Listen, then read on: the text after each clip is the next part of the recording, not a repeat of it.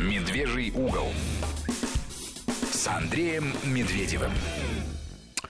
Да, а, снова по-прежнему в эфире «Медвежий угол» в студии по-прежнему Андрей Медведев, Сергей Корнеевский. У нас дво, два гостя, сейчас я их представлю. Но прежде я уже закончу тему, которую мы, э, мы подняли в предыдущем, в предыдущем часе. Это гонки еще Шамсуарова на его распрекрасном Гелендвагене. И, кстати, эта тема как-то будет связана и с наступившим часом. Вечная, да, практически а, тема. А я даже объясню, почему. И вот нам один из слушателей написал, что ответ на все наши вопросы, а если можно ли было поступить по-другому, а если это были террористы и так далее. В общем, вопрос был, можно ли, можно ли было применять огнестрельное оружие. Вот нам написали, что ответ в 23 статье а, закона о полиции. Так вот там говорится, что для остановки транспортного средства путем его повреждения если управляющее им лицо отказывается выполнить неоднократные требования сотрудника полиции и пытается скрыться, создавая угрозу жизни и здоровью граждан, сотрудник полиции имеет право применять огнестрельное оружие. Ну, видимо, шестичасовые гонки на офигенного размера а, внедорожники с превышением скорости, вот эта вся а, гонки по детским площадкам и так далее, а, не является достаточным основанием. Ну, все таки в конце концов, 6 часов. Как бы он гонялся там 24 часа, ну, Это можно было дело, бы как-то да. подумать. А, вот все это, кстати, Дмитрий написал. Здравствуйте, уважаемый Андрей. Полиция гонялась за мажорами 6 часов, а Беркут на Майдане держался еще дольше. В обоих случаях под чутким руководством начальства. Ну, начальство, да. Все-таки Майдан и ситуацию с а, автохулиганами я бы не сравнивал. Хотя, наверное, есть отчасти. Но что интересно, Руслан Шамсуаров и его друзья, это выпускники очень приличных, как принято говорить, элитных учебных заведений, элитных школ. Потом они пошли в не менее элитные вузы. Ну, вот вообще о том, что происходит с нашим образованием и как нам, а, что нам с этим образованием делать, и что вообще сейчас происходит с образованием и средней школы, и выше, мы поговорим с нашими гостями. А у нас в гостях Владимир Львович Ковшов, это директор Московской школы 1133, а, и Владимир Владимирович Блохин, профессор РУДН. Добрый вечер. То есть Университета дружбы народов. Ну так вот, а, я уж не знаю, кому я из Владимиров адресую этот вопрос. А, кто, ну, наверное, как-то по очереди ответьте. Ну, а, что сегодня, да, можно ли говорить, что вообще сегодня школа и средняя и высшая школа находятся в определенном кризисе? Я почему спрашиваю? Я вот со студентами да, еще общался. А, произвело на меня это довольно трудное впечатление, потому что оказалось, что, скажем, история родной страны они не знают. А я вас спрашиваю в первую очередь как историков. Ведь не случайно новый министр Васильева говорит об истории и литературе как о двух, наверное, наиболее важных предметах, которые определяют, собственно, помогают выстроить логическую цепочку, от чего к чему мы идем, и, с другой стороны, рождают очень важные смыслы да, и отношения к жизни. Но вот э, что можно ли говорить о том, что происходит как о неком кризисе? Ну, позвольте мне. Это Владимир Львович Ковшов сказал. Позвольте мне, так что позволяю. А, на мой взгляд, а, те кризисные явления, которые, безусловно, намечались в системе московского образования а, где-то в начале нулевых, и последствия этого явно замечены были в десятые годы – на мой момент успешно преодолены. Но если говорить о кризисе как о термине, это составляющая развития. И в некоторых исторических условиях те кризисные ситуации, которые возникают, они, наоборот, способствуют их успешному преодолению, мобилизации всех возможных сил и э, преодоления тех негативных явлений, которые могли скапливаться годами. На мой взгляд, и это мое честное убеждение, московская система образования в течение последних пяти лет как раз продемонстрировала э, возможность не только преодолевать кризисы, но и прогнозировать возможные последствия тех изменений, которые неизбежно диктуются сегодняшним днем, теми вызовами, перед которыми стоит страна в целом, и московское образование в частности. И если говорить о истории как приложении, так сказать, к одной из областей важнейших, пожалуй, а, с которыми знакомится сначала школьник и даже дошкольник, э, тот проект, который на сегодняшний день разработан совместно между и Департаментом образования нашего города, и научно-методическим центром, это интерактивная история, это история в будущем и настоящем. Этому посвящен целый павильон на выставке достижений народного хозяйства – ну да, вот хотел прервать. Москва-то в этом случае, понимаете, не показатель. Московский школьник сел на метро, доехал до ВДНХ и сходил на выставку под названием э, Русь, э, как она там, Русь православная или Россия между двумя войнами, да, которая была в Манеже, она сейчас тоже, по-моему, да, перенесена туда. Она тоже перенесена, и там готовится То экспозиция есть, совместно с Московской патриархией, и там же и московские вузы. Поэтому вот Владимир Владимирович скажет то, что связано уже с высшей школой, но я бы хотел сказать, что э, сама система э, развития московского образования э, не то что вынуждает, но она является столь открытой, что каждый учитель, историк, он филолог или просто классный руководитель, потому что на сегодняшний день без связи всех учителей и воспитателей, если брать дошкольное отделение, ну, невозможно создать качественного образования с московским знаком, качества. Поэтому а, имея этот социальный проект, одобренный на уровне мэрии, правительства Москвы, в него втягиваются все москвичи. Поэтому раньше учитель мог э, работать и даже хорошо работать э, в отдаленном районе. Скажем, сейчас новая Москва присоединилась. Но этот проект дает возможности всем. У всех московских школьников появилась такая возможность, используя те технологии, которые дает сегодня нам информационный век – принимать участие в таких важных, на мой взгляд, важнейших, э, ну как сказать, важнейших проектах, которые включают ребенка в непосредственное, практическое, можно сказать, изучение отечественной истории. Мне просто, знаете, что кажется, что э, возможности есть, но у меня есть ощущение, что этими возможностями школьники не очень, не очень пользуются. Вот я что вижу. Нет большого рвения а, к получению знаний. А, вот я не знаю, в высшей школе ведь... А, Владимир Владимирович, тоже ведь, наверное, какая-то есть такая штука. То есть э, я понимаю, что школьники в большинстве своем, они не привыкли учить, тем более студент. Они знают, что у них под рукой планшет, телефон, они залезли в Гугле, посмотрели, в Яндексе посмотрели, и привет и никакого стремления к фундаментальным знаниям нет. Прошу, прошу прощения. Я вот, Владимир Владимирович, да, Владимир Владимирович. Да, Андрей, спасибо за вопрос. Ну, я вот Владимиру Львовичу горящую головешку подброшу. А, ну, наверное, любая революция, в том числе революция в образовании или преобразования какие-то, они имеют а, и светлую, и темную сторону. То есть имеют издержки. И вот, э, наверное, вопрос состоит в том, чтобы эти издержки не были слишком велики.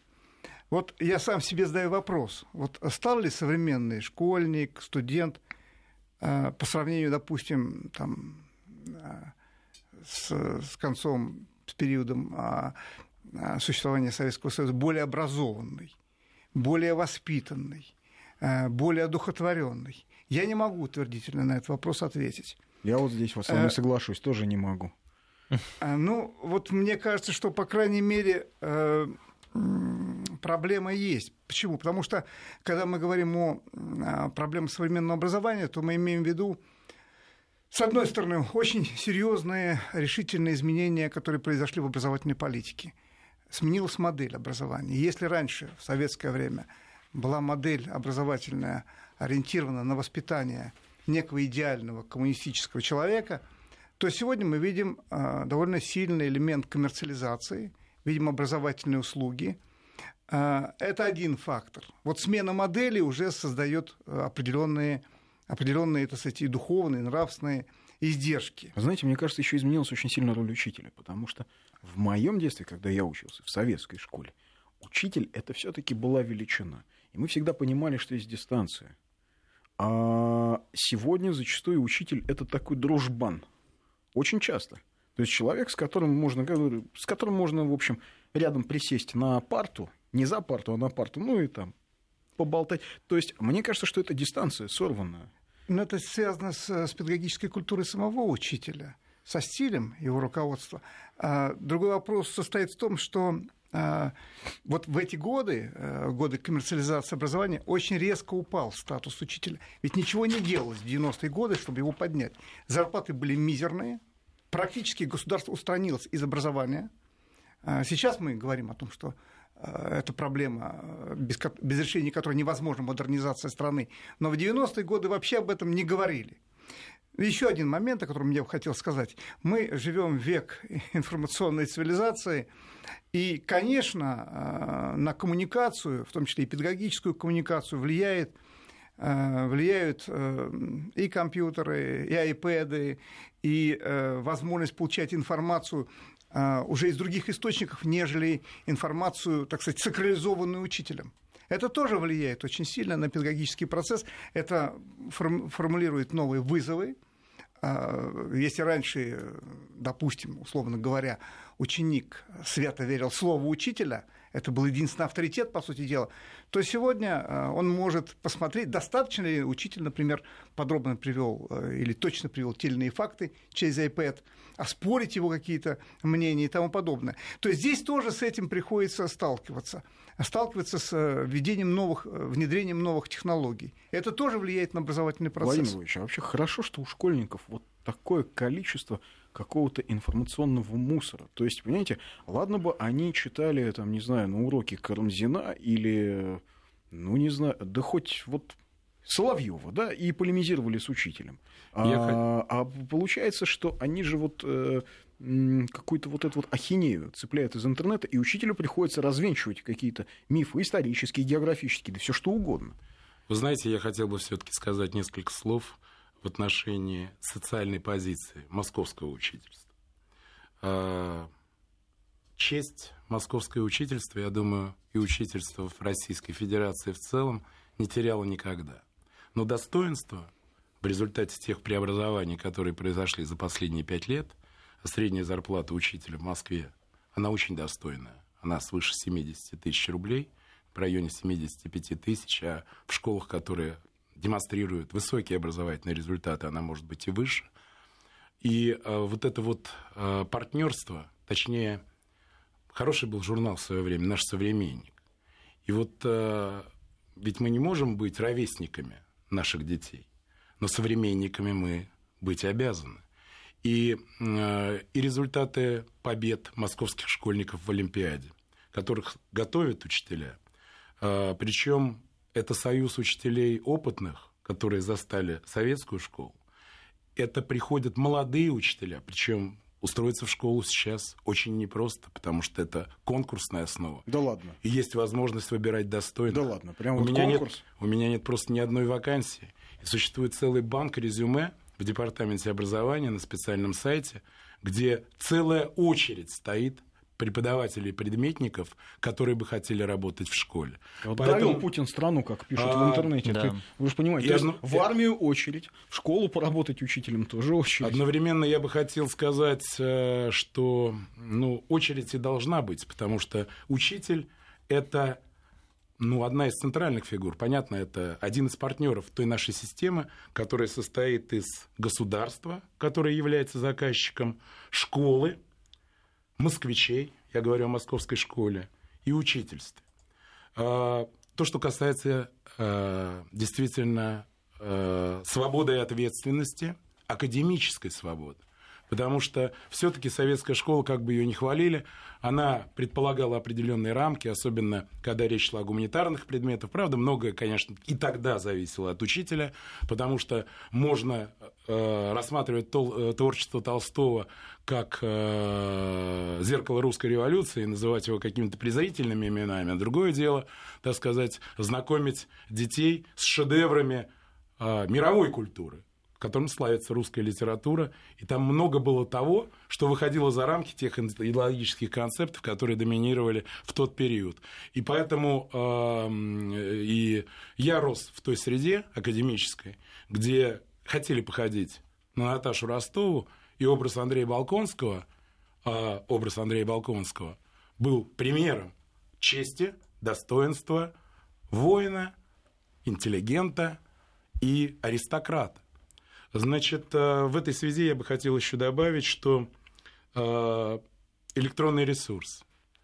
Здесь есть действительная опасность. Вот в этом году исполнилось 80 лет э, с постановления ЦК ВКПБ об извращениях в системе Наркомпрос, где критики подверглись эксперименты, ну, являющиеся логикой, так сказать, вот этих всех революционных преобразований, которые происходили в 20-е годы, и которые действительно а, должны были просто сломить старую традицию а, русской гимназии и разделение на воспитание и образование, создание кафедр, каких-то институтов, в общем, все то, что называлось экспериментом.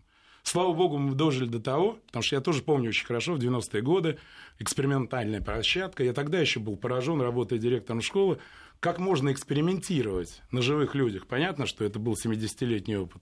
На сегодняшний день э, система образования в Москве открыта. Там принимают участие в создании современной надежной школы родители – иные социальные партнеры, которые являются заказчиками, академически свободные учителя, общество, которое, так сказать, создает интегрированную систему вообще в культуру Москвы, в том числе, ну, знаете, повторюсь, в том Москва, числе и высшую школу. Москва не показатель. Вот сообщение. В Тверской области, в деревне очереди в школу нет. Наоборот, хотят закрыть. Детского сада тоже нет. Владимир Владимирович, а что делать-то? Вот в Москве понятно. Ну, в Питере, наверное, тоже неплохо с образованием. В каких-то городах. Но у нас же, я так понимаю, сегодня э, вот массового образования качественного в стране нет. Ну, то есть равнокачественного.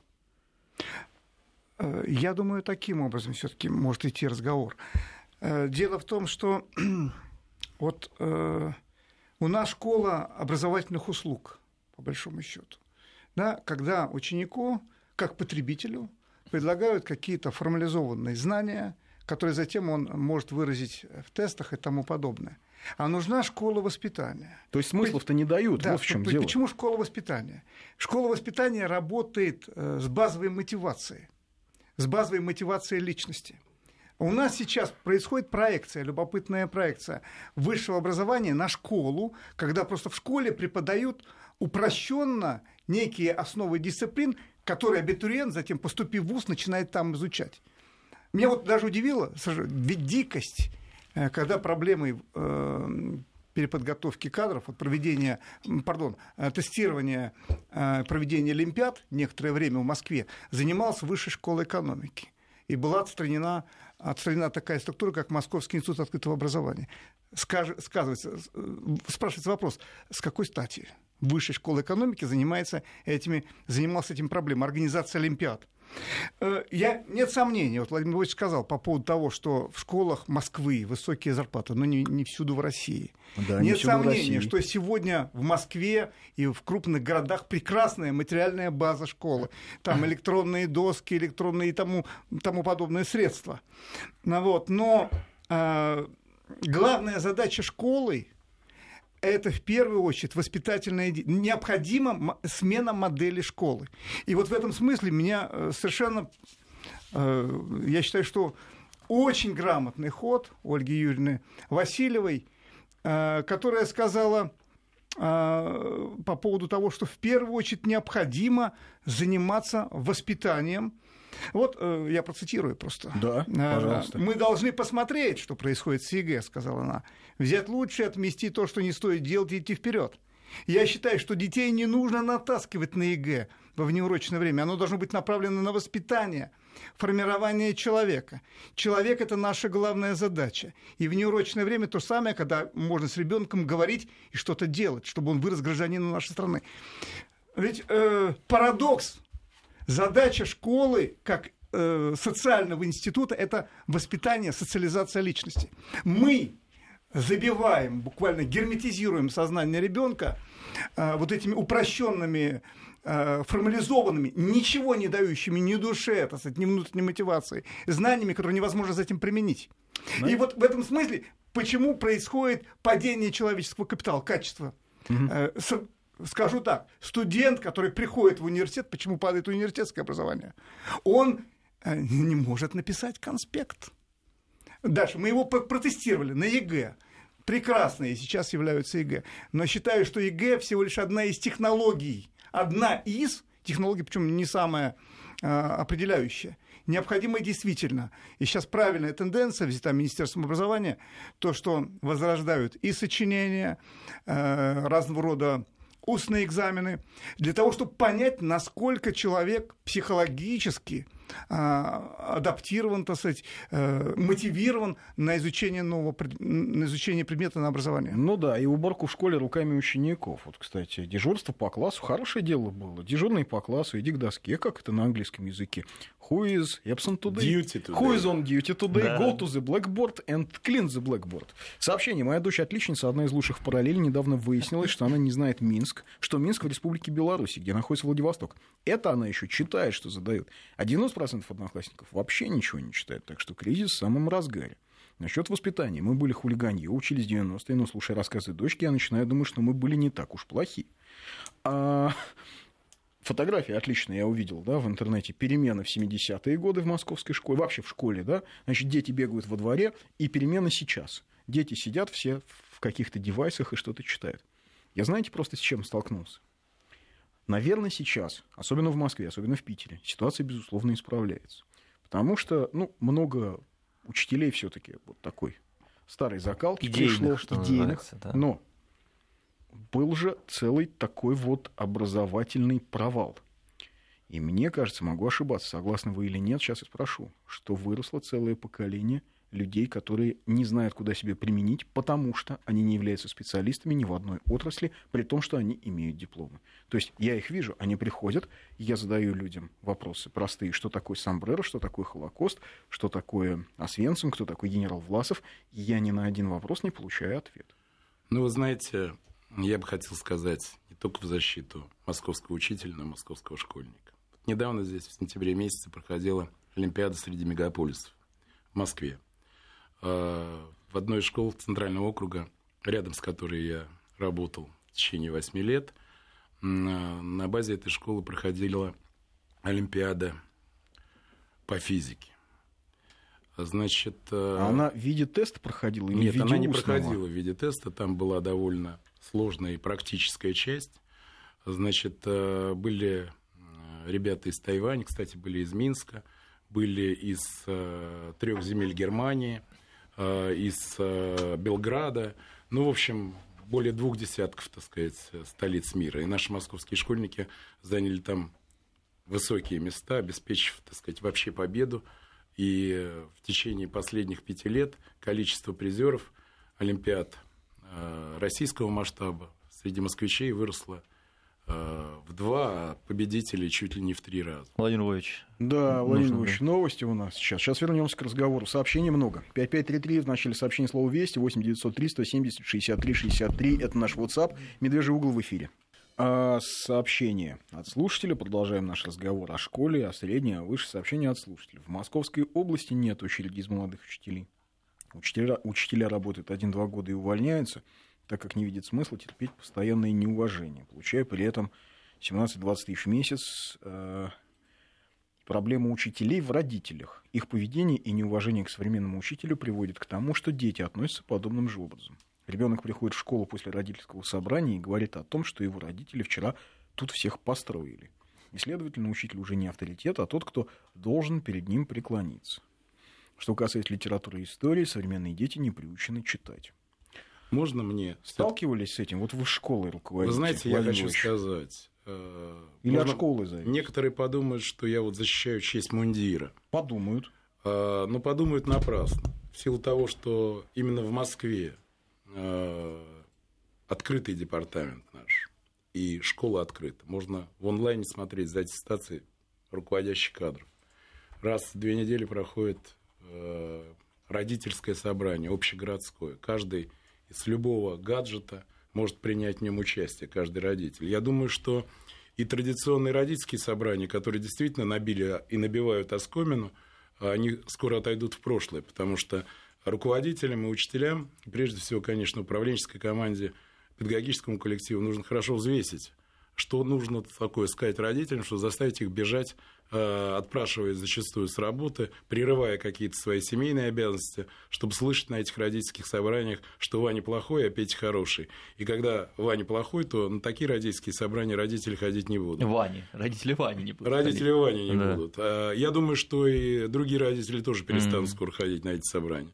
Поэтому эта практика скоро будет прекращена, потому что мультимедийные связи дают полные возможности сейчас руководителям комплексов, и солидная и надежная школа в том числе может себе позволить проводить родительские собрания онлайн, когда решаются какие-то действительно важнейшие вопросы, что говорится, не отходя от своего рабочего стола, где бы ты ни находился. Но, тем не менее, вот э, перебью. Просто несколько сообщений сразу вам, Владимир Львович. Одно прям такое очень жесткое. Владимир Львович, видимо, в другой реальности живет.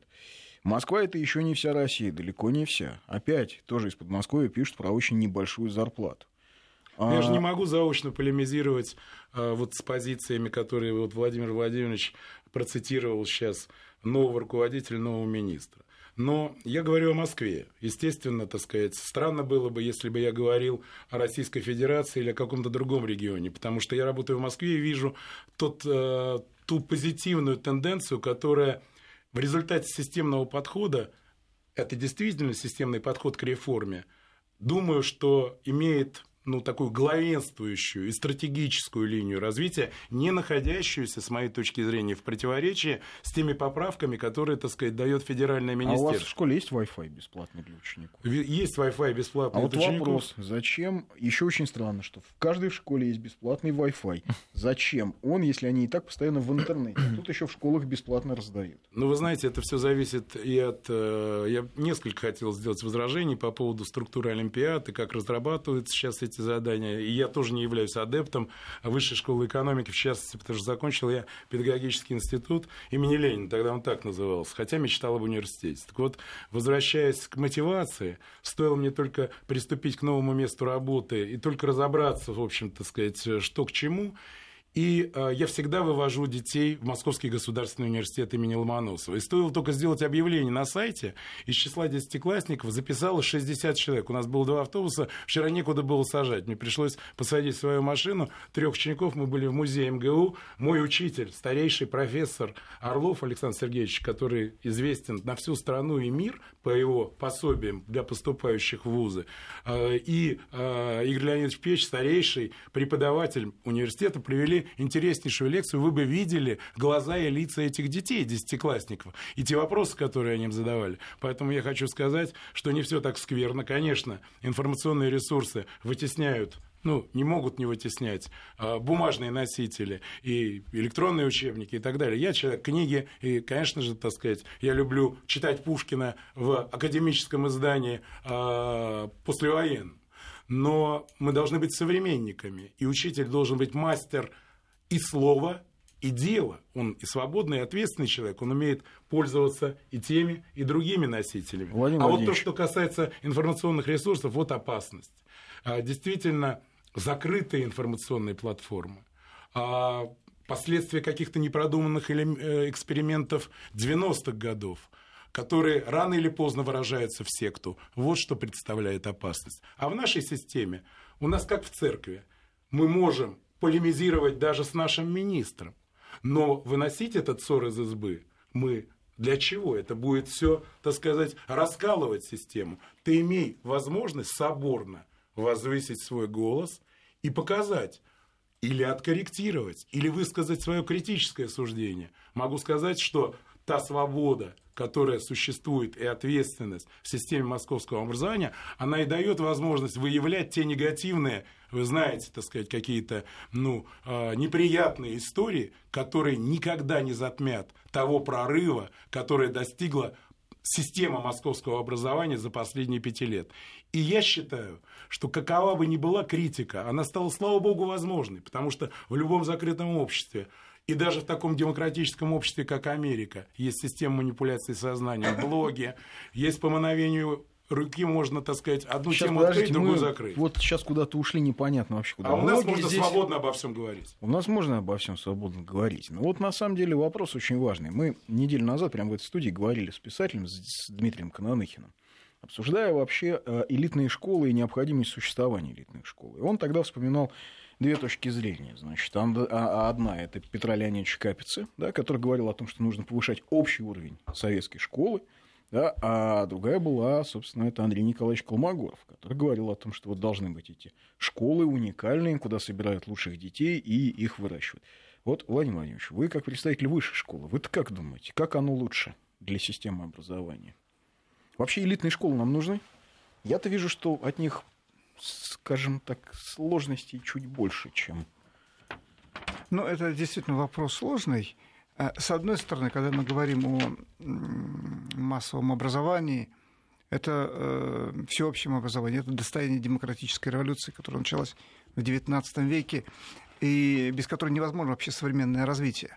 И повышение уровня э, школьного образования – это главное условие прогресса общества, с одной стороны. С другой стороны, очевидно, что э, сложные процессы модернизации страны, ее развития невозможно без э, хорошо подготовленных профессионалов в любой сфере.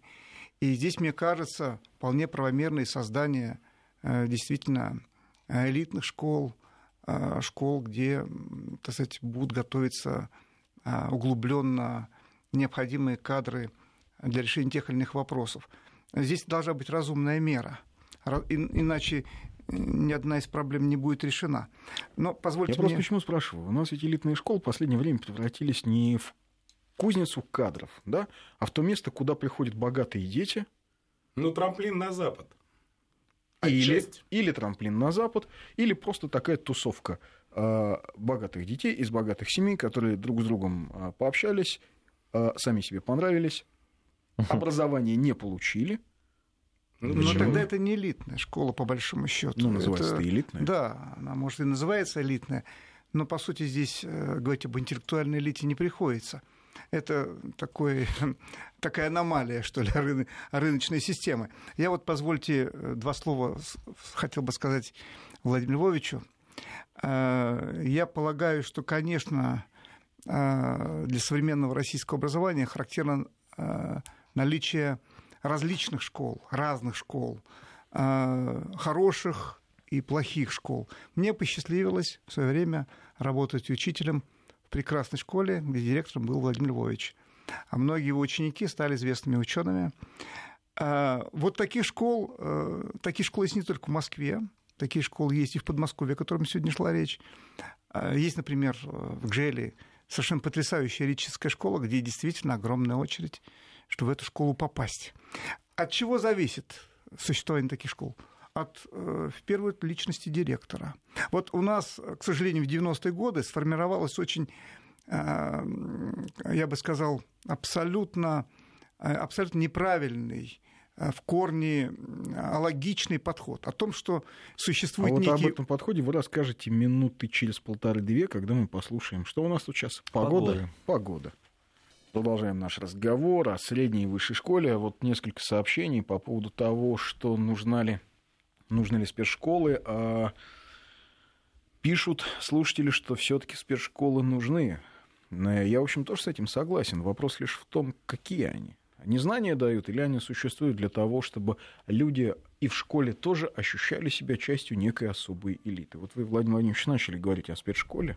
Да, э, ни в коем случае. Школа как раз это тот социальный лифт, который э, позволяет человеку, так сказать, э, благодаря своим способностям, знаниям, подняться на более высокие этажи социального организма.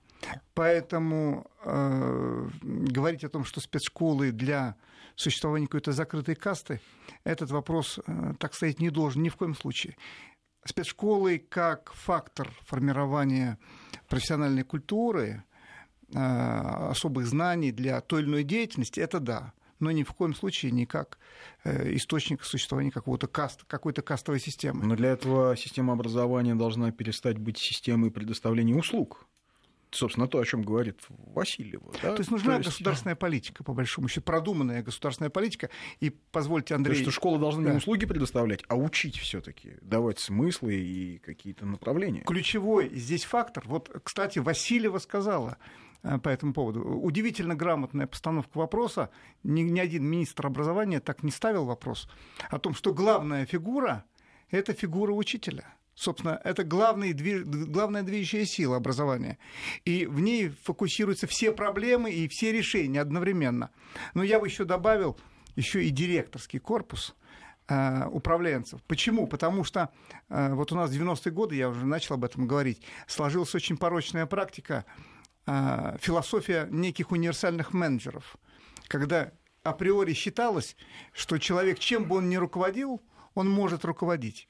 Необходимо в образовании профессиональный директорский корпус. И там, где он профессионален, там школы показывают потрясающие результаты.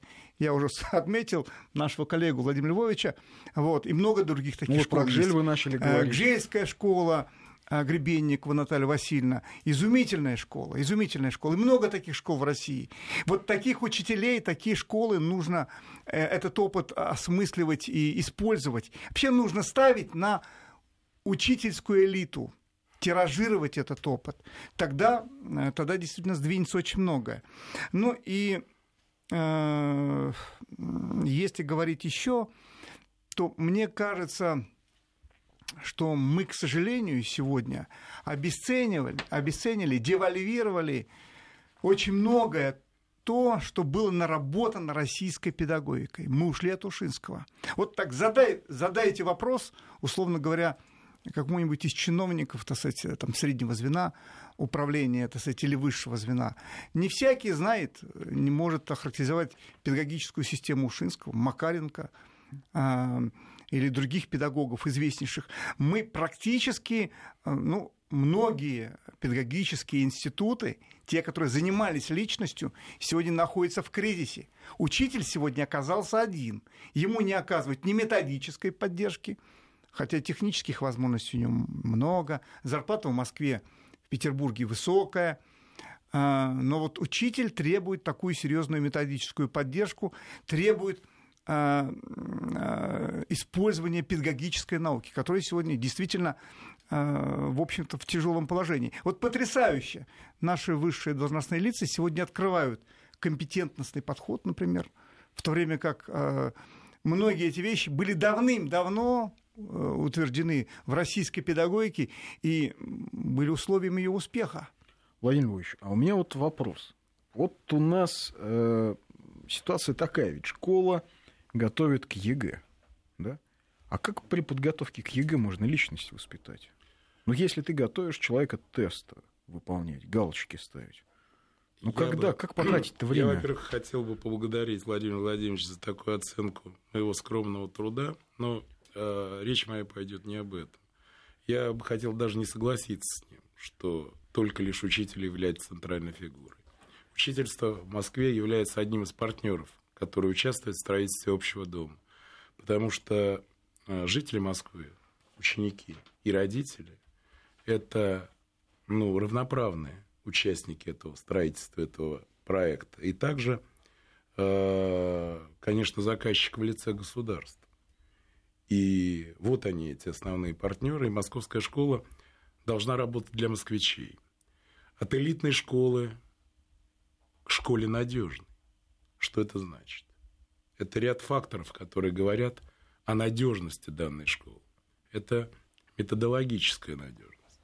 Это значит, что тот контент, тот информационный ресурс, кстати говоря, у нас научно-методический центр, который объединил разрозненные научно-методические центры, которые существовали по округам, дает большую очень помощь и поддержку, в том числе пользованию учителем, современными наполненными информационными ресурсами. Не, Владимир вы сейчас про общие вещи говорите. А, а я, я думаю, задаю я... совершенно конкретный вопрос.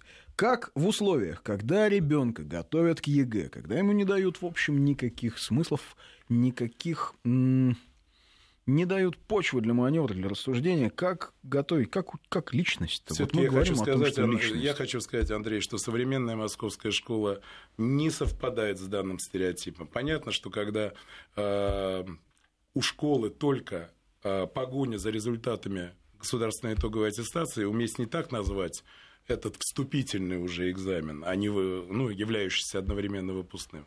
И, конечно, по этой стороне шел явный перебор. Сейчас московская школа уходит оттуда. Э, из этого, только лишь из этого критерия а, результативности. Потому что э, итоговая аттестация – это только один из результатов.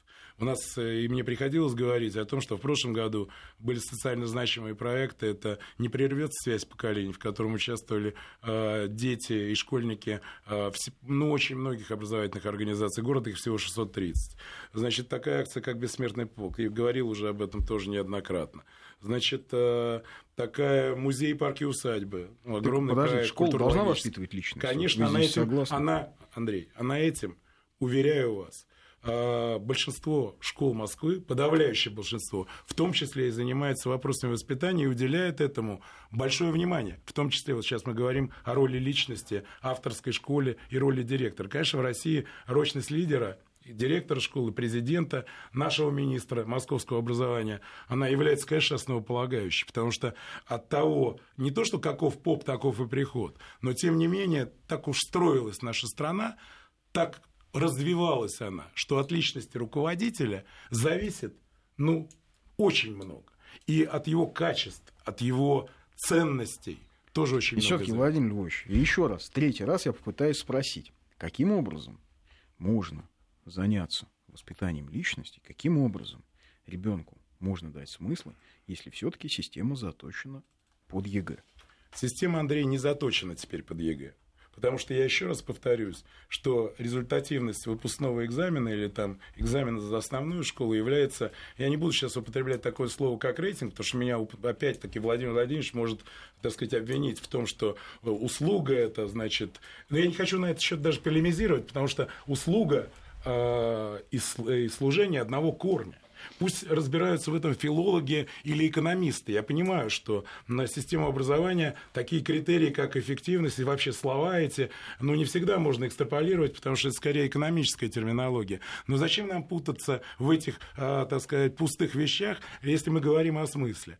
Московская школа на сегодняшний день, двигаясь от эксперимента э, псевдоэлитности, который, к сожалению, еще имеет место быть, но из 630 э, учреждений, которые представляют собой крупные комплексы, в которых учатся по 5 тысяч человек, она многомерна. Там есть возможность любой профилизации. Владимир Владимирович, а вы а, с...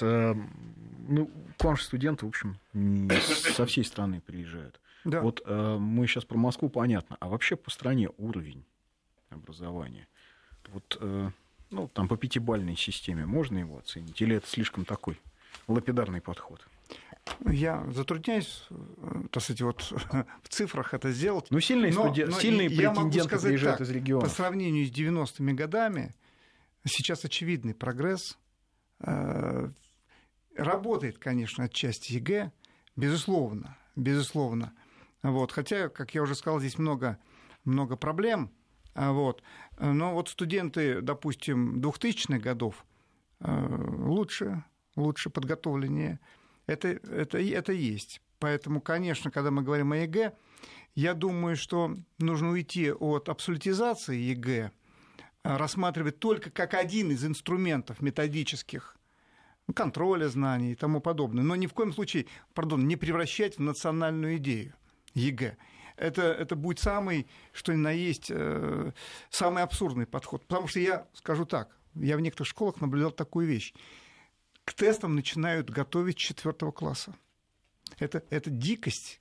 Это дикость, просто дикость. Я, собственно, в об этом и спрашиваю. В девятом что... классе уже идет ГИА, так называемый, потом ЕГЭ и тому подобное. Вот это всего лишь один из методических приемов, который должен органично вплетен э, в методику школы. А для этого необходимо повышать качество педагогических, кадров. педагогических кадров, педагогической культуры и тому ну, подобное. Вот сейчас посмотрим. И... Я так понимаю, что сейчас руководство Московского педагогического государственного университета будет заменено, судя по всему, судя по тому, какой шум происходит в либеральном секторе интернета. А, ну, наверное, как-то будут изменены а, направления в подготовке педагогических кадров. Еще, если можно, одно, одну А реплику. у нас 10 секунд осталось, если можно. А мне можно сказать, что мы двигаемся к надежной школе, многомерной, а время покажет. Посмотрим. В гостях у нас были директор Московской школы Владимир Львович Ковшов, школа 1133 и профессор Руден Блохин. Владимир Владимирович, это был «Медвежий угол», говорили об образовании. Услышимся через неделю. Пока.